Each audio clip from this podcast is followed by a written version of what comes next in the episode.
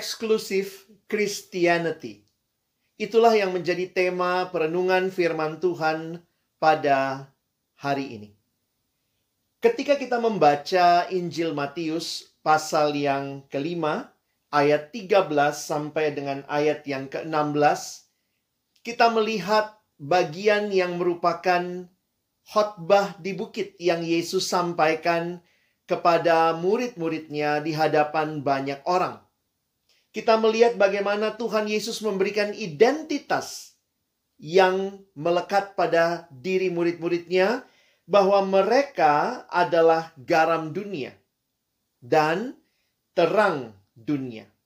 Kamu adalah garam dunia, kamu adalah terang dunia.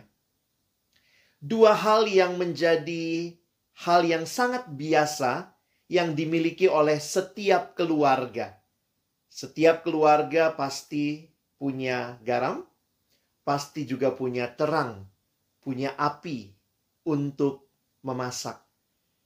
Demikianlah Yesus memberikan kepada murid-muridnya identitas yang harus mereka ingat dalam konteks kehadiran mereka di dalam dunia. Jika kita membaca ayat-ayat ini dengan jelas, kita pun melihat bagaimana kehadiran murid-murid Kristus bukanlah tanpa konteks. Yesus berkata, "Kamu adalah garam dunia."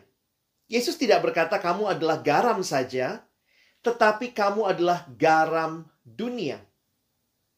Kamu bukan hanya terang, tetapi kamu adalah terang dunia.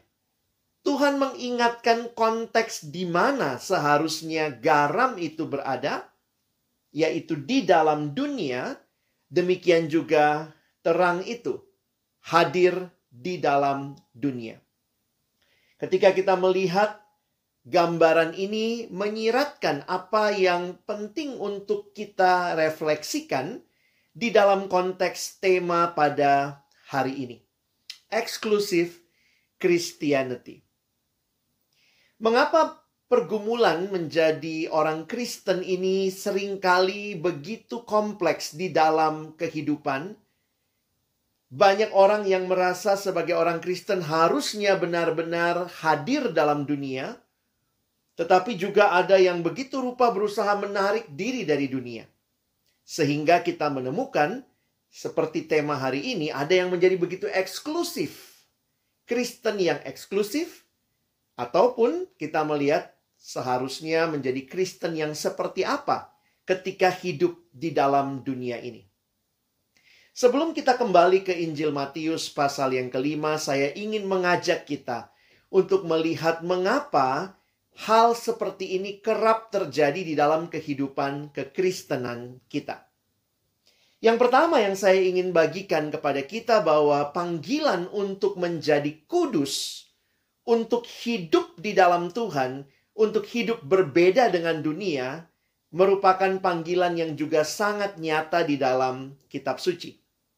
Jika kita melihat ayat-ayat seperti Roma, Roma pasal yang ke-12 misalnya, kalau kita membaca Roma 12 ayat yang pertama, perhatikan kalimat yang Paulus sampaikan. Karena itu, saudara-saudara, demi kemurahan Allah, aku menasihatkan kamu supaya kamu mempersembahkan tubuhmu sebagai persembahan yang hidup, yang kudus dan yang berkenan kepada Allah itu adalah ibadahmu yang sejati. Perhatikan Roma 12 ayat 2. Janganlah kamu menjadi serupa dengan dunia ini, tetapi berubahlah oleh pembaharuan budimu, sehingga kamu dapat membedakan manakah kehendak Allah, apa yang baik, yang berkenan kepada Allah, dan yang sempurna. Teman-teman yang dikasihi Tuhan, panggilan untuk menjadi berbeda dengan dunia nyata betul di dalam ayat ini. Di dalam Alkitab, kata dunia sering kali juga dimaksudkan menggambarkan semua nilai-nilai yang menentang Allah. Dunia yang menolak Allah. Karena itu Paulus mengingatkan jangan menjadi serupa dengan dunia ini. Jadi panggilan untuk menjadi berbeda dengan dunia ada di dalam Alkitab. Di ayat yang lain misalnya, kita bisa melihat di dalam kitab Yakobus. Di dalam Yakobus pasalnya yang keempat, jika kita, jika kita membaca ayat yang keempat, Yakobus 4 ayat yang keempat, Hai kamu, orang-orang yang tidak setia, tidakkah kamu tahu bahwa persahabatan dengan dunia adalah permusuhan dengan Allah?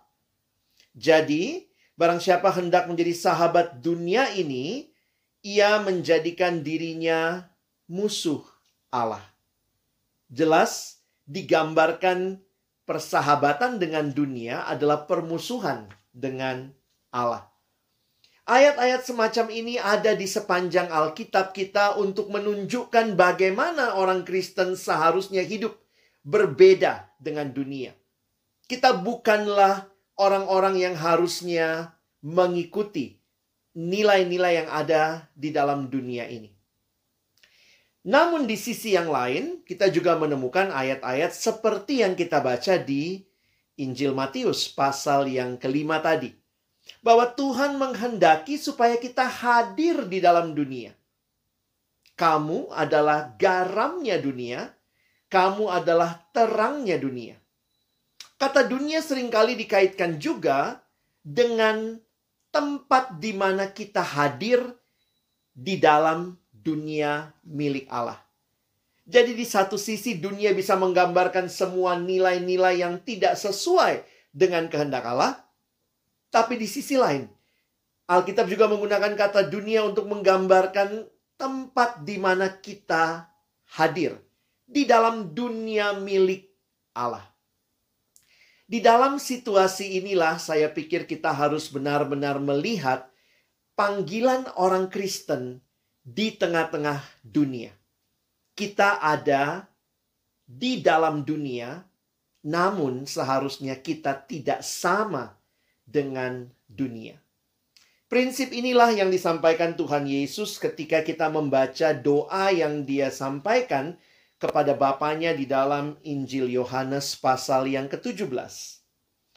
Injil Yohanes pasal yang ke-17 ayat yang ke-15 Aku tidak meminta supaya engkau mengambil mereka dari dunia, tetapi supaya engkau melindungi mereka daripada yang jahat. Mereka bukan dari dunia, sama seperti aku bukan dari dunia. Ayat 17, Kuduskanlah mereka dalam kebenaran, firmanmu adalah kebenaran. Sama seperti engkau telah mengutus aku ke dalam dunia, demikian pula aku telah mengutus mereka ke dalam dunia.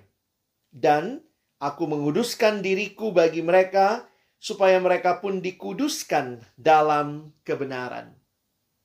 Prinsip yang Tuhan Yesus berikan untuk mengatasi kedua tension atau ketegangan ini, jelas sekali Tuhan Yesus mengingatkan bahwa orang Kristen kita ada di dalam dunia tetapi kita bukan bagian dari dunia yang berarti bukan mengikuti nilai-nilai yang menentang dan melawan Allah.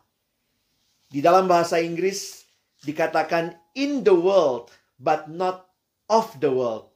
Di dalam dunia namun bukan bagian dari dunia. Saya pikir inilah yang harusnya menjadi panggilan kita kita bukan menjadi eksklusif Christianity, tapi mari kita menjadi biblical Christianity.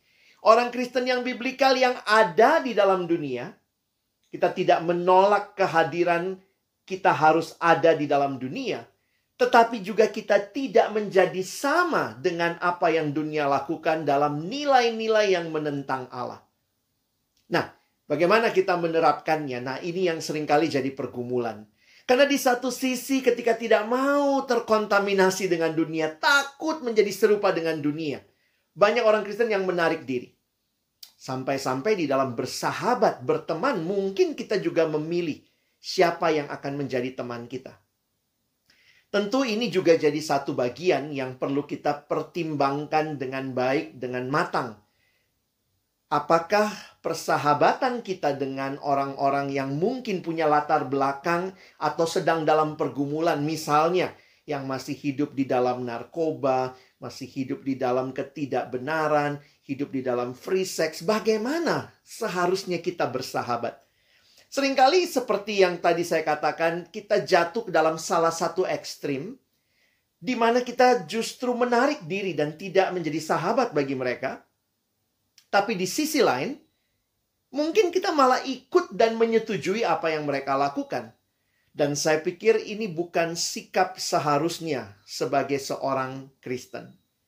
Tentu kita tahu kita harus punya batas supaya kita sendiri tidak terjerumus tidak ikut serta di dalam hal-hal yang tidak benar. Sehingga kita harus bisa menjaga diri kita. Tetapi mari kita juga terbuka untuk melihat mereka yang mungkin secara latar belakang memiliki masa lalu yang kelam, memiliki pergumulan-pergumulan hidup yang tidak mudah. Di sinilah kita menerapkan prinsip yang Tuhan Yesus sampaikan. Engkau ada di dalam dunia, tapi engkau bukan menjadi sama dengan dunia. Nasihat yang diberikan Rasul Paulus di dalam 1 Korintus pasal yang ke-15 ayat yang ke-33. Janganlah kamu sesat. Pergaulan yang buruk merusakkan kebiasaan yang baik. Tentunya kita harus hati-hati bersahabat. Jangan sampai pergaulan yang buruk yang dirusak adalah apa? Bukan cuma perbuatan baik, saudara. Yang dirusak adalah kebiasaan. Perhatikan, perbuatan yang dilakukan terus-menerus lama-lama menjadi kebia kebiasaan. Dan Alkitab berkata bahwa pergaulan yang buruk yang dirusak bukan cuma perbuatan yang baik, tetapi kebiasaan yang baik yang sudah dibangun sekian lama. Karena itu kita harus hati-hati menjaga diri supaya tidak menjadi sama dengan nilai-nilai dunia. Tapi pada saat yang sama mari ingat juga bahwa kita dipanggil Tuhan hadir menjadi berkat, menjadi garam dan terang di dalam dunia. Bagaimana menghidupi kedua hal ini? Garam, terang, tapi ada di dalam dunia. Saya ingin mengajak kita melihat ketika Paulus berbicara kepada jemaat di Efesus berkaitan dengan hidup mereka sebagai terang. Dengarkan apa yang firman Tuhan sampaikan dalam Efesus pasal yang kelima mulai ayat yang ke-8. Memang dahulu kamu adalah kegelapan tetapi sekarang kamu adalah terang di dalam Tuhan. Hidup yang berubah ya.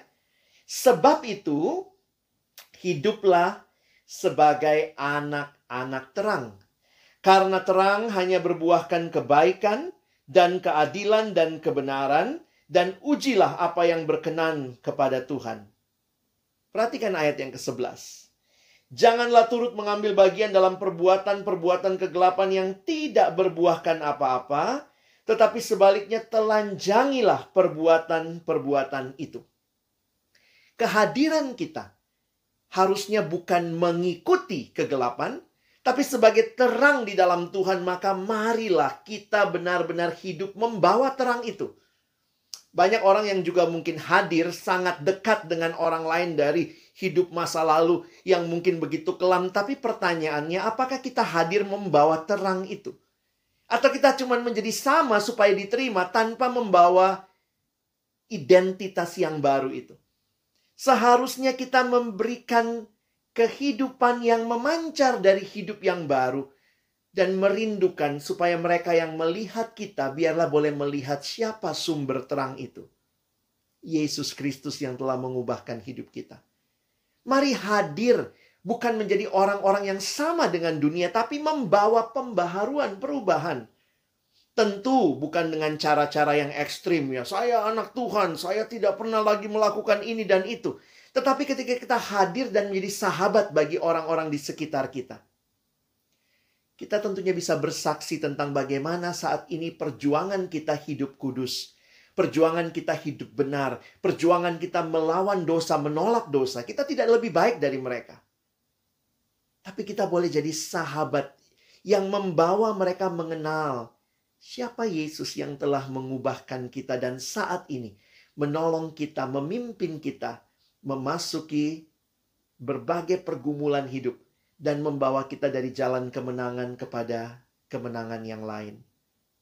Teman-teman yang dikasihi Tuhan, perhatikan ayat selanjutnya di Efesus 5 ayat 12. Sebab menyebutkan saja pun apa yang dibuat oleh mereka di tempat-tempat yang tersembunyi telah memalukan. Jadi kita hadir, bukannya ikut dengan apa yang mereka lakukan, Bahkan dikatakan menyebut saja jangan. Dalam pengertian ini berarti kita benar-benar hadir membawa diri kita yang memberikan sebuah teladan yang baik. Tentu tidak mudah. Mungkin orang akan mengatakan kamu sok kudus, sok pendeta. Tapi saudara harusnya bisa berkata, saya tidak lebih baik dari kamu. Saya pun dulu sama seperti kamu tapi saya bersyukur melalui hidup saya yang berjumpa dengan Kristus. Ada perubahan yang Tuhan tolong saya boleh alami. Dan ketika kita membagikan hidup kita dengan kasih, belajar menjadi sahabat yang mengasihi dengan tulus. Kiranya kita tidak menjadi orang-orang yang eksklusif dan juga bukan menjadi orang yang larut dan kompromi. Tapi kita hadir dengan prinsip, hadir dengan kasih, dan membawa kebenaran itu juga boleh dialami oleh saudara-saudara kita. Saudara yang dikasihi Tuhan, ini tidak mudah, tapi Tuhan memberikan kepada kita tiga hal yang kita perlu ingat. Bagaimana supaya saudara dan saya bisa menjadi orang Kristen yang biblical Christianity, biblical Christian yang hadir di tengah-tengah dunia ini tanpa larut Tuhan memberikan tiga hal yang pertama. Dia memberikan rohnya yang kudus. Yang memimpin kita untuk terus hidup di dalam kekudusan dan kebenaran. Roh Kudus diam di hati setiap kita yang percaya. Dan setiap kita yang percaya sekarang kita boleh datang kepada Tuhan. Dan berkata Tuhan, tolong saya. Engkau hadir dalam hidupku. Pimpin terus langkah-langkah hidupku. Yang kedua yang Tuhan berikan adalah firman-Nya. Firman Tuhan adalah pelita bagi kaki kita, terang bagi jalan kita. Hal ini menyiratkan bahwa dunia di dalam kegelapan dengan berbagai jalan yang mungkin akan menyesatkan kita. Bagaimana supaya kita bisa tetap di jalan Tuhan? Biarlah kita membaca dan merenungkan firman-Nya yang adalah pelita bagi kaki kita, terang bagi jalan kita yang akan menuntun hidup kita.